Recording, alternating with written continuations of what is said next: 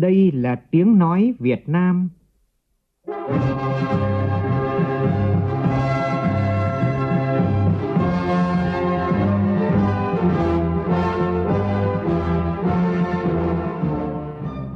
là tiếng nói Việt Nam, phát thanh từ Hà Nội, thủ đô nước Cộng hòa xã hội chủ nghĩa Việt Nam.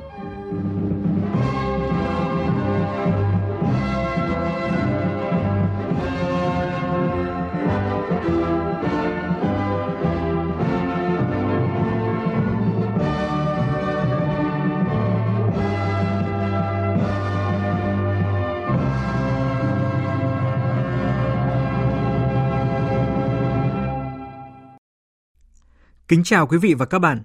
Mời quý vị nghe chương trình Thời sự sáng của Đài Tiếng Nói Việt Nam. Hôm nay là thứ Tư, ngày 18 tháng 11, tức ngày 4 tháng 10 năm canh tí. Chương trình có những nội dung chính sau đây.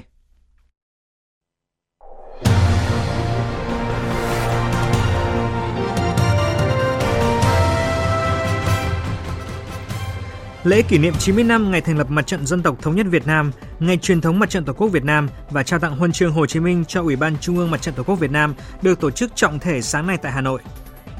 Hôm nay, các lực lượng của tỉnh Thừa Thiên Huế tập kết vào thủy điện Rào Trang 3 làm nhiệm vụ tìm kiếm các công nhân còn mất tích sau khi thông tuyến đường 71. Nhọc nhằn hành trình đưa con chữ đến với trẻ em vùng cao huyện Bá Thước, tỉnh Thanh Hóa. Trong phần tin thế giới, Dự luật trao quyền tái tranh cử tổng thống cho tổng thống đương nhiệm Vladimir Putin đã được trình ra Duma quốc gia Nga. Trước đó, hiến pháp sửa đổi cho phép tổng thống đương nhiệm tái tranh cử vào năm 2024.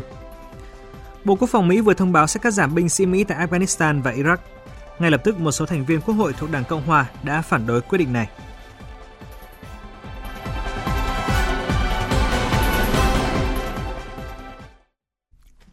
Bây giờ là nội dung chi tiết. Sáng nay tại thủ đô Hà Nội, Ban chấp hành Trung ương Đảng Cộng sản Việt Nam, Quốc hội, Chủ tịch nước, Chính phủ nước Cộng hòa xã hội chủ nghĩa Việt Nam, Ủy ban Trung ương Mặt trận Tổ quốc Việt Nam và thành phố Hà Nội trọng thể tổ chức lễ kỷ niệm 90 năm ngày thành lập Mặt trận Dân tộc Thống nhất Việt Nam, ngày truyền thống Mặt trận Tổ quốc Việt Nam, 18 tháng 11 năm 1930, 18 tháng 11 năm 2020 và trao tặng huân chương Hồ Chí Minh cho Ủy ban Trung ương Mặt trận Tổ quốc Việt Nam. Phóng viên Lại Hoa thông tin.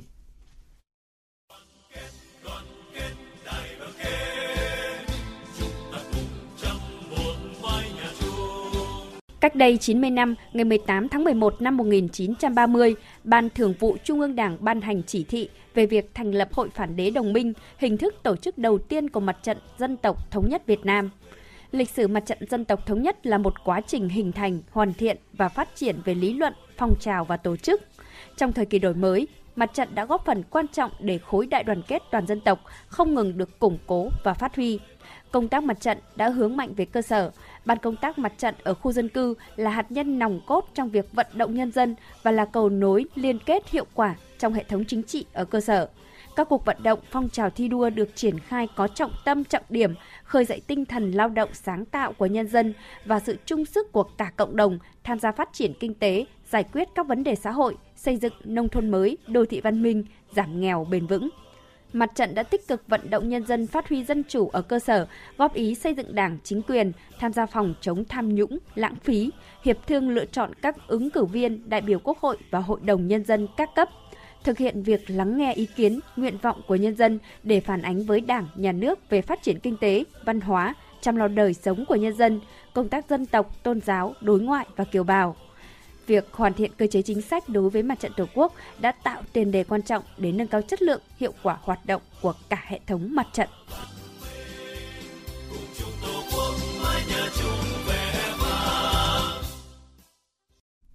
Đài Tiếng Nói Việt Nam sẽ tường thuật trực tiếp lễ kỷ niệm 90 năm ngày thành lập Mặt trận Dân tộc Thống nhất Việt Nam, ngày truyền thống Mặt trận Tổ quốc Việt Nam được tổ chức tại Trung tâm Hội nghị Quốc gia từ lúc 8 giờ 55 phút sáng nay trên kênh Thời sự VV1. Mời quý vị chú ý đón nghe. Cũng nhân kỷ niệm 90 năm ngày thành lập Mặt trận Dân tộc Thống nhất Việt Nam, ngày truyền thống Mặt trận Tổ quốc Việt Nam, tối qua, Ủy viên Bộ Chính trị, Phó Thủ tướng Chính phủ, Bộ trưởng Bộ Ngoại giao Phạm Bình Minh cùng lãnh đạo Ủy ban Trung ương Mặt trận Tổ quốc Việt Nam và tỉnh Nam Định đã tham dự Ngày hội Đại đoàn kết toàn dân tộc tại khu dân cư Hòa Vượng, phường Lộc Vượng, thành phố Nam Định, tỉnh Nam Định. Tại ngày hội, Phó Thủ tướng Bộ trưởng Ngoại giao Phạm Bình Minh nhấn mạnh đây là hoạt động thiết thực nhằm khơi dậy phát huy sức mạnh đại đoàn kết toàn dân, góp phần thực hiện thắng lợi các nhiệm vụ phát triển kinh tế xã hội. Đây cũng là dịp để đánh giá những kết quả đạt được từ các phong trào, cuộc vận động ý nghĩa như toàn dân đoàn kết xây dựng đời sống văn hóa ở khu dân cư, đoàn kết xây dựng nông thôn mới, đô thị văn minh, ngày vì người nghèo ở khu dân cư. Phó Thủ tướng Bộ trưởng Ngoại giao Phạm Bình Minh đề nghị cấp ủy, chính quyền địa phương, mặt trận tổ quốc các cấp, các tổ chức đoàn thể, nhân dân khu dân cư Hòa Vượng nói riêng, tỉnh Nam Định nói chung tiếp tục tăng cường sức mạnh đại đoàn kết, hoàn thành tốt các nhiệm vụ chính trị, kinh tế, văn hóa xã hội, nâng cao chất lượng các cuộc vận động, phong trào thi đua yêu nước, đẩy mạnh tập hợp quần chúng, tạo sự đồng thuận ngày càng cao trong nhân dân, Phó Thủ tướng Bộ trưởng Ngoại giao Phạm Bình Minh yêu cầu chính quyền tỉnh Nam Định đặc biệt chú trọng công tác xây dựng Đảng, chính quyền, các tổ chức chính trị xã hội trong sạch, vững mạnh, xây dựng nông thôn mới kiểu mẫu, đô thị văn minh, khu dân cư văn hóa, xây dựng khối đại đoàn kết vững mạnh. Thưa quý vị thính giả, những năm qua, tỉnh Sóc Trăng đã phát huy tốt vai trò của người có uy tín trong đồng bào dân tộc thiểu số, thông qua các cá nhân tiêu biểu này đã tổ chức tập hợp tầng lớp nhân dân, góp phần thúc đẩy phát triển kinh tế xã hội, xóa đói giảm nghèo, giữ vững an ninh trật tự và củng cố mở rộng khối đại đoàn kết toàn dân tộc. Phản ánh của Thạch Hồng, phóng viên thường trú tại đồng bằng sông Kiều Long. Xã Thâm Đôn, huyện Mỹ Xuyên là một xã vùng nông thôn với hơn 73% dân số là đồng bào dân tộc Khmer. Nếu đến các vùng sóc của địa phương này, sẽ cảm nhận rõ sự phát triển về hạ tầng cơ sở đến việc sản xuất của bà con – Nhờ vậy, hai năm trước, Thâm Đôn được công nhận xã đạt chuẩn nông thôn mới. Theo lãnh đạo của địa phương, Phun Sóc thay gia đội thịt là nhờ sự đoàn kết của toàn dân cùng tham gia xây dựng nông thôn mới, trong đó hạt nhân là người có uy tín. Điển hình có ông Lâm Văn Phấn ở ấp Tắc Gồng đã vận động người dân cùng nhau hiến đất, góp tiền, ngày công lao động để cùng chính quyền địa phương xây dựng hạ tầng cơ sở. Ông Lâm Văn Phấn nói: Tôi từng cực khổ, vì vậy tôi mong một ngày nào đó khi cố gắng làm ăn, cuộc sống đỡ khổ hơn, tôi sẽ giúp đỡ mọi người, giúp đỡ bất cứ việc gì, nhất là những người không được may mắn, bệnh tật. Giờ tôi làm được rồi, có thể giúp đỡ một chút ít với mọi người, trong lòng tôi cảm thấy rất vui. Theo Ủy ban Mặt trận Tổ quốc Việt Nam tỉnh Sóc Trăng, người có uy tín tại địa phương đã tham gia cùng với mặt trận chính quyền, các đoàn thể các cấp tích cực tuyên truyền vận động nhân dân hăng hái lao động sản xuất, phát triển kinh tế, giảm nghèo bền vững. Tại ấp Kinh Đào, xã hội Đắc Kiệm, huyện Châu Thành, chính ông Long Gia, người uy tín tại địa phương, làm cầu nối giữa các đoàn thể và người dân. Ba tổ hợp tác cánh đồng mẫu cùng một mô hình chăn nuôi bò được thành lập. Hiện nay, đời sống kinh tế xã hội của các thành viên tham gia mô hình không ngừng vươn lên, khởi sắc. Ông lâm Gia chia sẻ. Mình hướng dẫn vận động bà con chăn nuôi, rồi cố gắng làm ăn để vượt qua khó khăn, vươn lên trong cuộc sống. Nhiều gia đình từ sự nỗ lực của bản thân đã vươn lên thoát nghèo, có cuộc sống khá giả. Ở đây cũng là ấp đặc biệt khó khăn, cho nên tôi cũng vận động bà con mình tham gia xây dựng cầu nông thôn mới. Chỉ trong 2 năm, từ năm 2017 đến năm 2019, người có uy tín ở Sóc Trăng đã vận động đóng góp xây dựng nông thôn mới trên 8 tỷ đồng. Bên cạnh đó, các vị còn vận động nhân dân xây dựng đời sống văn hóa, tinh thần lành mạnh, phong phú, giữ gìn và phát huy bản sắc văn hóa dân tộc, xóa bỏ hủ tục lạc hậu, giữ gìn các phong tục tập quán, văn hóa của truyền của các dân tộc. Người có uy tín ở tỉnh Sóc Trăng đã thể hiện rõ vai trò, trách nhiệm của mình đối với cộng đồng và xã hội. Thật sự là chủ dựa là cánh tay nối dài giúp mặt trận, đoàn thể, chính quyền địa phương trong công tác tuyên truyền vận động đồng bào các dân tộc chấp hành chủ trương đường lối của đảng, chính sách pháp luật của nhà nước, tăng cường khối đại đoàn kết toàn dân tộc. Chương trình Thời sự sáng của Đài tiếng nói Việt Nam xin được tiếp tục với những tin đáng chú ý khác. Tối qua tại nhà hát lớn Hà Nội, Hội hữu nghị Việt Nam Bulgaria, Liên hiệp các tổ chức hữu nghị Việt Nam phối hợp với Đại sứ quán Bulgaria tại Việt Nam tổ chức lễ kỷ niệm 70 năm thiết lập quan hệ ngoại giao Việt Nam Bulgaria 1950-2020. Phát biểu tại buổi lễ, Đại sứ Nguyễn Phương Nga, Chủ tịch Liên hiệp các tổ chức hữu nghị Việt Nam nhấn mạnh, cách đây 70 năm, vào ngày 8 tháng 2 năm 1950, Bulgaria là một trong 10 quốc gia đầu tiên trên thế giới công nhận và chính thức thiết lập quan hệ ngoại giao với nước Việt Nam Dân Chủ Cộng Hòa, tiền thân của nước Cộng hòa xã hội chủ nghĩa Việt Nam. Bà Nguyễn Phương Nga khẳng định quan hệ hữu nghị hợp tác truyền thống Việt Nam và Bulgaria không ngừng được vun đắp suốt những năm qua với những bước phát triển mới và tích cực trong quan hệ hai nước trên tất cả các lĩnh vực chính trị, ngoại giao, kinh tế, thương mại, quốc phòng, an ninh, khoa học công nghệ, giáo dục đào tạo, văn hóa, thể thao, du lịch cũng như hợp tác giữa các địa phương. Bulgaria là một trong những nước thuộc Liên minh châu EU đi đầu trong việc phê chuẩn hiệp định khung về đối tác và hợp tác toàn diện PCA Việt Nam EU cũng như thúc đẩy việc ký và phê chuẩn hiệp định thương mại tự do Việt Nam EU EVFTA và hiệp định bảo hộ đầu tư Việt Nam EU EVPA mới đây. Chia sẻ tại sự kiện, Đại sứ đặc mệnh toàn quyền Cộng hòa Bulgaria tại Việt Nam Marinela Peskova cho biết, trong suốt 70 năm hợp tác, mối quan hệ Bulgaria và Việt Nam đã không ngừng được dẫn dắt bởi một mục tiêu, sự nghiệp phát triển, mối quan hệ, tiến bộ chung cho hai dân tộc. Hai nước cùng mong muốn phát triển quan hệ đối tác, lấy lợi ích của người dân làm nguyên tắc, mục tiêu cốt lõi. Quan hệ hợp tác giữa Bulgaria và Việt Nam có tiềm năng trở thành quan hệ hợp tác tiên tiến, toàn diện, đa phương vì lợi ích của cả hai dân tộc Đại sứ khẳng định, để thúc đẩy mối quan hệ hai nước ngày càng bền chặt, hai nước cần có một chương trình nghị sự nhấn mạnh tới việc thúc đẩy quan hệ giao lưu nhân dân, trao đổi văn hóa giáo dục, bởi đây là những động lực để tăng cường quan hệ đối tác và phát triển, xây dựng những nhịp cầu hữu nghị vĩnh cửu của nhân dân hai nước. Thưa quý vị, nhân kỷ niệm 38 năm Ngày Nhà giáo Việt Nam 20 tháng 11, tối qua tại Hà Nội, Trung ương Hội Liên hiệp Thanh niên Việt Nam phối hợp với Bộ Giáo dục và Đào tạo, Ủy ban nhân Ủy ban Dân tộc và Tập đoàn Thiên Long tổ chức chương trình Chia sẻ cùng thầy cô năm 2020, tuyên dương các thầy cô giáo là người dân tộc thiểu số. Tin của phóng viên Phương Thoa.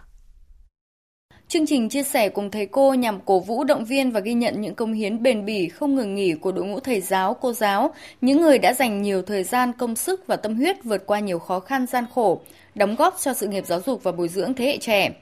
Theo anh Nguyễn Anh Tuấn, Bí thư thứ nhất Trung ương Đoàn Thanh niên Cộng sản Hồ Chí Minh, Chủ tịch Hội Liên hiệp Thanh niên Việt Nam, năm 2020, chương trình tuyên dương 63 gương giáo viên người dân tộc thiểu số của 26 dân tộc thiểu số tiêu biểu. Đây là những thầy cô giáo người dân tộc thiểu số vượt qua khó khăn vất vả, trực tiếp dạy học cho học sinh ở vùng sâu, vùng xa, biên giới, vùng có điều kiện kinh tế xã hội khó khăn, có thành tích trong công tác được phụ huynh, học sinh và nhân dân ghi nhận. Chúng ta đều thấy 63 thầy cô giáo được tuyên dương hôm nay đều trải qua những chặng đường rất dài và có nhiều gian nan như vậy. Chúng tôi ý thức rõ rằng mỗi thầy cô ở đây ngày hôm nay cảm nhận được chia sẻ, động viên, khích lệ, có thêm sức lực gắn bó với nghề thì sẽ có hàng nghìn, hàng vạn em nhỏ ở những vùng khó khăn nhất của đất nước được dạy dỗ, được yêu thương và có cơ hội để thay đổi số phận của chính mình cũng như bản làng mình. Thưa quý vị thính giả, có người từng nói rằng những thầy cô giỏi nhất dạy bằng trái tim chứ không từ sách vở. Để đưa được con chữ đến với học sinh vùng cao xa xôi hẻo lánh là cả một quá trình nhọc nhằn gian nan, là sự nỗ lực hy sinh thầm lặng, tự nguyện của nhiều thầy cô giáo với tình yêu nghề không toan tính, tất cả chỉ vì tương lai của những đứa trẻ vùng cao. Đã có những người thầy đã dành trọn cuộc đời làm nghề, gắn bó với sự ờ, học vùng sâu vùng xa. Mặc cho những gian nan vất vả, các thầy cô vẫn chọn nơi này để hàng ngày được nhìn thấy các em học sinh đồng bào dân tộc thiểu số đánh vần, đọc chữ. Phóng sự của phóng viên Sĩ Đức. Chân núi lên đến đỉnh Cao Sơn theo đường chim bay chừng 2 cây số, nhưng phải mất khoảng 30 phút với những chiếc xe máy độ thế này để lên đến đỉnh ở độ cao 1.500 mét. Và đó là con đường quen thuộc của những người thầy cắm bản Cao Sơn, huyện Bá Thước, tỉnh Thanh Hóa.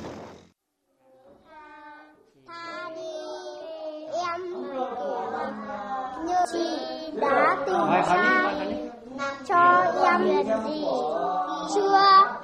Cao Sơn, cái nơi tưởng chừng chỉ dành cho gió lạnh và sương mù. Nhưng không, ở đó còn có lớp học, có những người thầy cả đời cắm bản.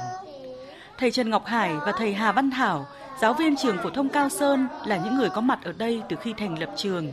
Nhớ lại chặng đường gần 20 năm gắn bó với sự học Cao Sơn, chia sẻ. Ngày đó đường thì đang khó khăn đi lại, mà đi xe thì bị tử xong mà phải rắc mất tầm 5 cây số gì đó, năm cái số để mà vặn lá xong.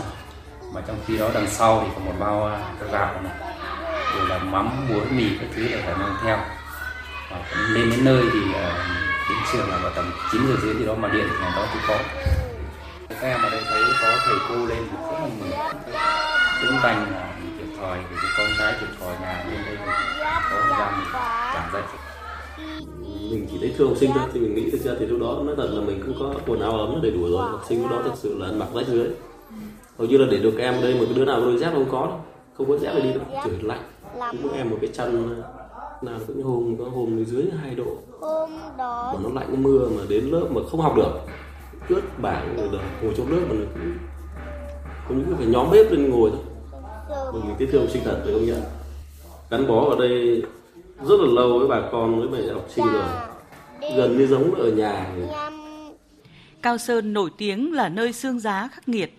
Có lẽ vì vậy mà trường phổ thông Cao Sơn, huyện Bá Thước, tỉnh Thanh Hóa, kể từ khi thành lập đến nay chưa từng có cô giáo về đây công tác. Thầy giáo Nguyễn Thế Tài, hiệu trưởng trường phổ thông Cao Sơn cho biết. Với trường phổ thông Cao Sơn từ khi thành lập đến nay thì trường chưa có một à, đồng chí giáo viên à, nữ nào. Thì các thầy à, là đến đây rất là bám trường bám lớp, các thầy ở lại à, cắm cắm điểm. Đấy, có những thầy ví dụ như thầy Tuyên, thầy Hải là những thầy điển hình, thầy Tiếm những thầy điển hình. Và những thầy đấy là những cái, cái ngôi sao à, sáng trên cả một bầu trời. Còn với các em học sinh ở miền Sơn Cước này, giá bút ở Cao Sơn có thể vượt qua vì đã có các thầy sưởi ấm. Em Lò Thị Phiêng, học sinh lớp 5A, chia sẻ. Ở Cao Sơn này lạnh quanh năm, nhưng các thầy vẫn ngày đêm ở lại trường dạy chữ cho các em. Ở đây ai cũng biết đến các thầy và thương các thầy. Xin được chuyển sang các tin đáng chú ý khác. Ủy ban nhân dân thành phố Hồ Chí Minh vừa có văn bản gửi Bộ Kế hoạch Đầu tư về thủ tục quy trình chủ trương đầu tư dự án xây dựng đường cao tốc thành phố Hồ Chí Minh Mộc Bài theo hình thức PPP, hợp đồng BOT. Tin của phóng viên Hà Khánh thường trú tại thành phố Hồ Chí Minh. Theo đó, Ủy ban nhân dân thành phố Hồ Chí Minh đề nghị Bộ Kế hoạch và Đầu tư xem xét hướng dẫn thực hiện một số vướng mắc liên quan đến thủ tục quyết định chủ trương đầu tư, phê duyệt dự án, thẩm định nguồn vốn và khả năng cân đối vốn để dự án sớm được triển khai, đảm bảo tuân thủ các quy định của pháp luật. Về thẩm quyền, chủ trương đầu tư dự án, theo Ủy ban nhân dân thành phố hiện nay vẫn còn vướng mắc trong trường hợp có quyết định chủ trương đầu tư trước hay là sau khi luật đầu tư theo hình thức đối tác công tư. Nếu quyết định chủ trương đầu tư có trước luật PPP thì theo luật ngân sách nhà nước năm 2015, Thành phố Hồ Chí Minh chưa có cơ sở quyết định chủ trương đầu tư cho toàn bộ dự án, bao gồm cả phần giải phóng mặt bằng trên địa bàn tỉnh Tây Ninh. Mặt khác, theo nghị định số 63 của chính phủ về đầu tư theo hình thức PPP không quy định cụ thể cấp có thẩm quyền quyết định chủ trương đầu tư dự án trên phạm vi nhiều tỉnh thành phố về thẩm định nguồn vốn và khả năng cân đối vốn, dự kiến phân bổ nguồn vốn ngân sách thành phố Hồ Chí Minh để thực hiện công tác giải phóng mặt bằng trong giai đoạn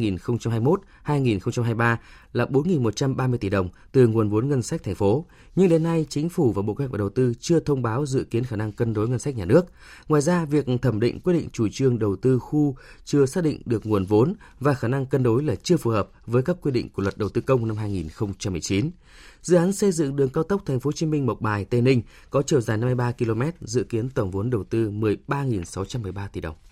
Về công tác cứu hộ các công nhân mất tích tại thủy điện Rào Trang 3, Hôm nay, các phương tiện máy móc và lực lượng cứu hộ sẽ tiến vào hiện trường triển khai nhiệm vụ tìm kiếm 12 công nhân còn đang mất tích sau khi tuyến đường độc đạo 71 đi vào thủy điện Rào Trang 3 đã được thông suốt. Ông Nguyễn Văn Phương, Phó Chủ tịch Ủy ban nhân dân tỉnh Thừa Thiên Huế cho biết. Trong cái thời điểm hiện nay sẽ gặp thuận lợi ở cái giai đoạn 3, tức là cái lòng suối càng mà phía trước của cái điểm sạt lở. Xu hướng là chúng tôi làm cứ cuốn chiếu, có nghĩa là cứ chỗ nào nghi ngờ là cứ làm tới. Giai đoạn 4 thì lại tiếp tục thăm dò ở những cái chỗ sung yếu chắc chắn nó không thể rải rác ở cả dòng mà nó vào những cái hõm, những cái khu vực khúc khuỷu của cái dòng sông thì chúng ta sẽ tiến hành tiếp vào đó. Về phương án tìm kiếm sau khi được nối lại, Trung tá Phan Thắng, tham mưu trưởng Bộ Chỉ huy quân sự tỉnh Thừa Thiên Huế cho biết, sau khi tiếp cận hiện trường, lực lượng tìm kiếm sẽ tập trung tìm kiếm dưới lòng sông Rào Trăng. Các lực lượng sẽ tiếp tục đào đất để tạo dòng chảy mới. Hiện tại đã đào được khoảng 60% khối lượng, sử dụng dọ đá để ngăn đập, sử dụng bạt chống thấm khoảng 200 m vuông để bao bì xi măng và 1.000 cái đường đất để xếp ngăn phía trước đập để cản nước. Và sau khi ngăn đập nắn dòng, các lực lượng sẽ triển khai thi công tìm kiếm dưới lòng sông rào trăng ngay.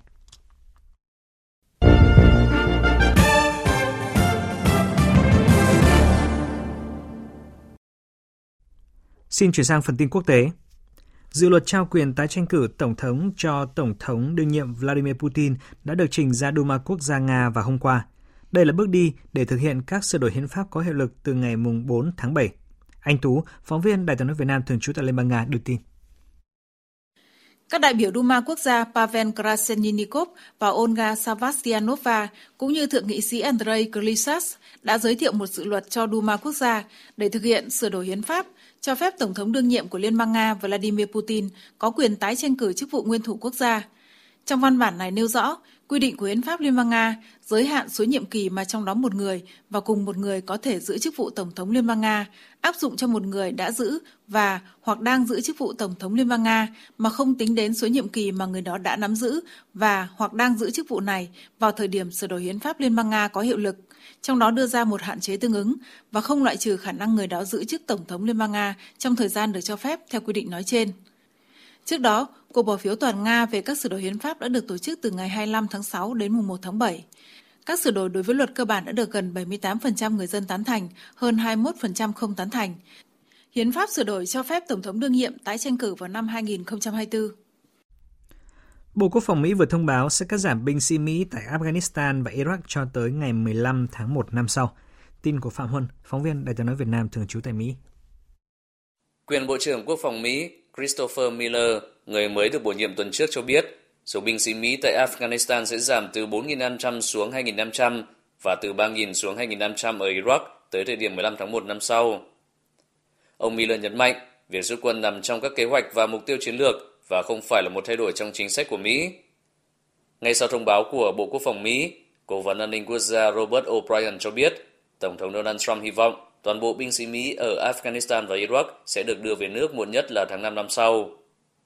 Ông O'Brien cũng cho biết ông đã nói chuyện với Tổng thư ký NATO Jens Stoltenberg về sự đóng góp của khối này đối với an ninh quốc gia và an ninh của các phái bộ nước ngoài tại các nước như Iraq và Afghanistan. Quyết định rút quân của Tổng thống Trump đã vấp phải sự phản đối của một số thành viên quốc hội thuộc Đảng Cộng Hòa. Chủ tịch Ủy ban Quân vụ Hạ viện, hạ nghị sĩ Texas Mark Thornberry đã gọi đây là một sai lầm và khiến an ninh quốc gia và sự an toàn của công dân Mỹ trên khắp thế giới không được bảo đảm. Trong khi đó, lãnh đạo đa số tại Thượng viện Mitch McConnell cảnh báo không nên có bất kỳ thay đổi lớn nào trong chính sách quốc phòng và ngoại giao của Mỹ trong những tháng tới, bao gồm cả việc rút một số lượng binh sĩ lớn tại Afghanistan và Iraq. Theo ông McConnell, sẽ có rất ít thành viên Quốc hội Mỹ ủng hộ việc rút quân nhanh vì điều này sẽ làm tổn thương các đồng minh của Mỹ và khiến những kẻ muốn làm phương hại tới Mỹ vui mừng. Cùng ngày, Tổng thống Donald Trump ra lệnh rút 500 binh lính Mỹ khỏi Iraq. Các nguồn tin cảnh sát Iraq cho biết một số rocket Katyusha đã rơi trúng vùng xanh được bố phòng cẩn mật thuộc thủ đô Baghdad của Iraq, khu vực gồm các tòa nhà chính phủ và các cơ quan ngoại giao nước ngoài. Một nguồn tin an ninh cho hay ít nhất 4 quả rocket đã được phóng đi và một vài trong số này đã rơi gần đại sứ quán Mỹ. Hôm qua, Thủ tướng Australia ông Scott Morrison đã bắt đầu chuyến thăm hai ngày tới Nhật Bản. Đây là lần đầu tiên một lãnh đạo nước ngoài tới Nhật Bản kể từ khi ông Suga Yoshihide được bầu làm thủ tướng thay cho ông Abe Shinzo từ chức vì lý do sức khỏe hồi tháng 9. Tin chi tiết của phóng viên Đài tiếng nói Việt Nam thường trú tại Nhật Bản. Hai nhà lãnh đạo cho biết sẽ tăng cường hợp tác quốc phòng song phương, đồng ý về nguyên tắc về một hiệp ước mang tính bước ngoặt tạo điều kiện cho các cuộc tập trận chung. Trong tuyên bố chung được công bố sau cuộc gặp, Thủ tướng Suga và người đồng cấp Australia Scott Morrison lên tiếng bày tỏ quan ngại nghiêm trọng về tình hình tại Biển Đông và Biển Hoa Đông. Hai bên cùng khẳng định lại sự phản đối mạnh mẽ đối với bất kỳ nỗ lực ép buộc hoặc đơn phương nào nhằm thay đổi hiện trạng và do đó làm gia tăng căng thẳng trong khu vực.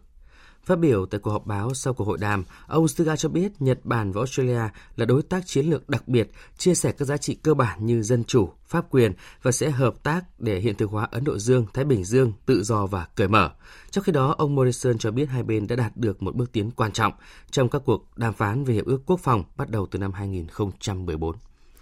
Ngoại trưởng Đức Heiko Maas hôm qua tuyên bố Liên minh châu Âu tự tin sẽ sớm đạt được thỏa thuận thông qua khoản tiền khổng lồ trên 1.800 tỷ euro liên quan đến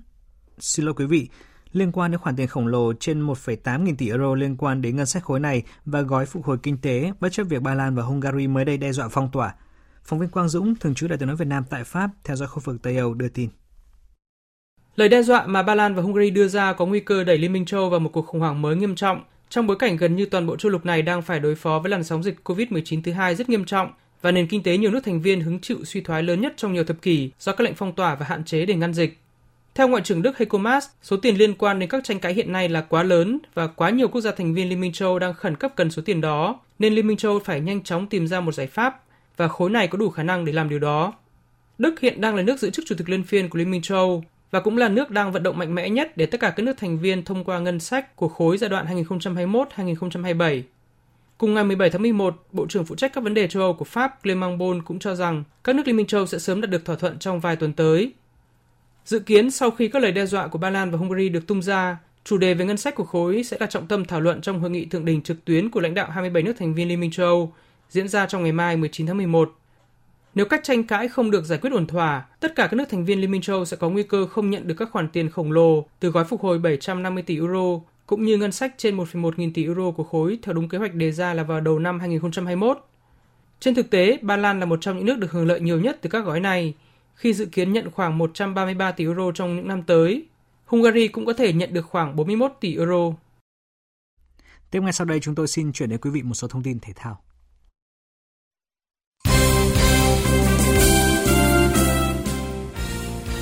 Hôm qua, bàn thắng duy nhất của A Hưng đã đưa Quảng Nam chính thức giành tấm vé đầu tiên vào vòng chung kết giải Futsal HD Bank Cúp Quốc gia. Trong khi đó, ba đội bóng Sanvinet Sana Khánh Hòa, Cao Bằng và Tân Hiệp Hưng sẽ phải quyết đấu để giành tấm vé cuối cùng. Đáng chú ý chiến thắng 7-0 trước Cao Bằng ở lượt trận đầu tiên đã giúp cho Quảng Nam có quyền tính toán về cách tiếp cận trận đấu trước Savinet Sana Khánh Hòa, gồm toàn các gương mặt trẻ nên được coi là một ẩn số.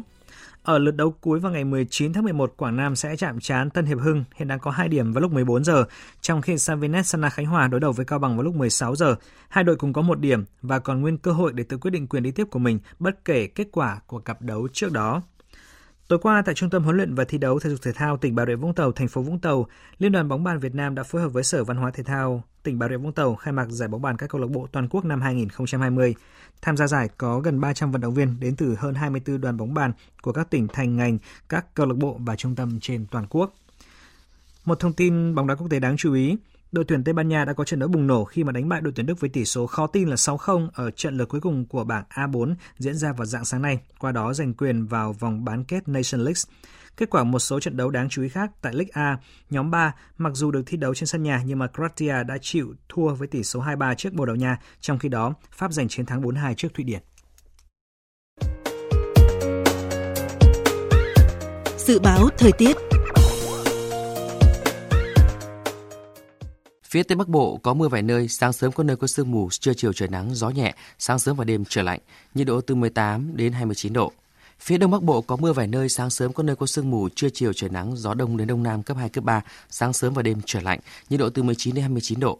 Các tỉnh từ Thanh Hóa đến Thừa Thiên Huế có mưa vài nơi, sáng sớm có nơi có sương mù và sương mù nhẹ rải rác, trưa chiều trời nắng, gió nhẹ, sáng sớm và đêm trời lạnh, nhiệt độ từ 21 đến 29 độ. Các tỉnh ven biển từ Đà Nẵng đến Bình Thuận ngày nắng đêm không mưa, riêng phía Nam có mưa rào và rông vài nơi, gió đông bắc cấp 2 cấp 3, nhiệt độ từ 23 đến 32 độ.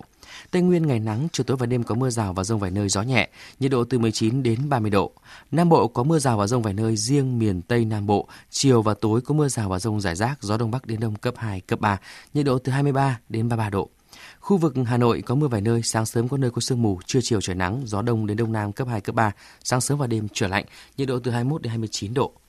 Dự báo thời tiết biển, Bắc Vịnh Bắc Bộ không mưa, tầm nhìn xa trên 10 km, gió đông đến đông nam cấp 3, cấp 4. Nam Vịnh Bắc Bộ không mưa, tầm nhìn xa trên 10 km, gió đông nam cấp 3, cấp 4. Vùng biển từ Quảng Trị đến Quảng Ngãi không mưa, tầm nhìn xa trên 10 km, gió nhẹ. Vùng biển từ Bình Định đến Ninh Thuận, khu vực giữa và Nam Biển Đông, khu vực quần đảo Trường Sa thuộc tỉnh Khánh Hòa có mưa rào và rông vài nơi, tầm nhìn xa trên 10 km, gió đông bắc cấp 3, cấp 4. Vùng biển từ Bình Thuận đến Cà Mau có mưa rào rải rác và có nơi có rông, tầm nhìn xa trên 10 km, giảm xuống 4 đến 10 km trong mưa, gió đông bắc đến đông cấp 4, cấp 5.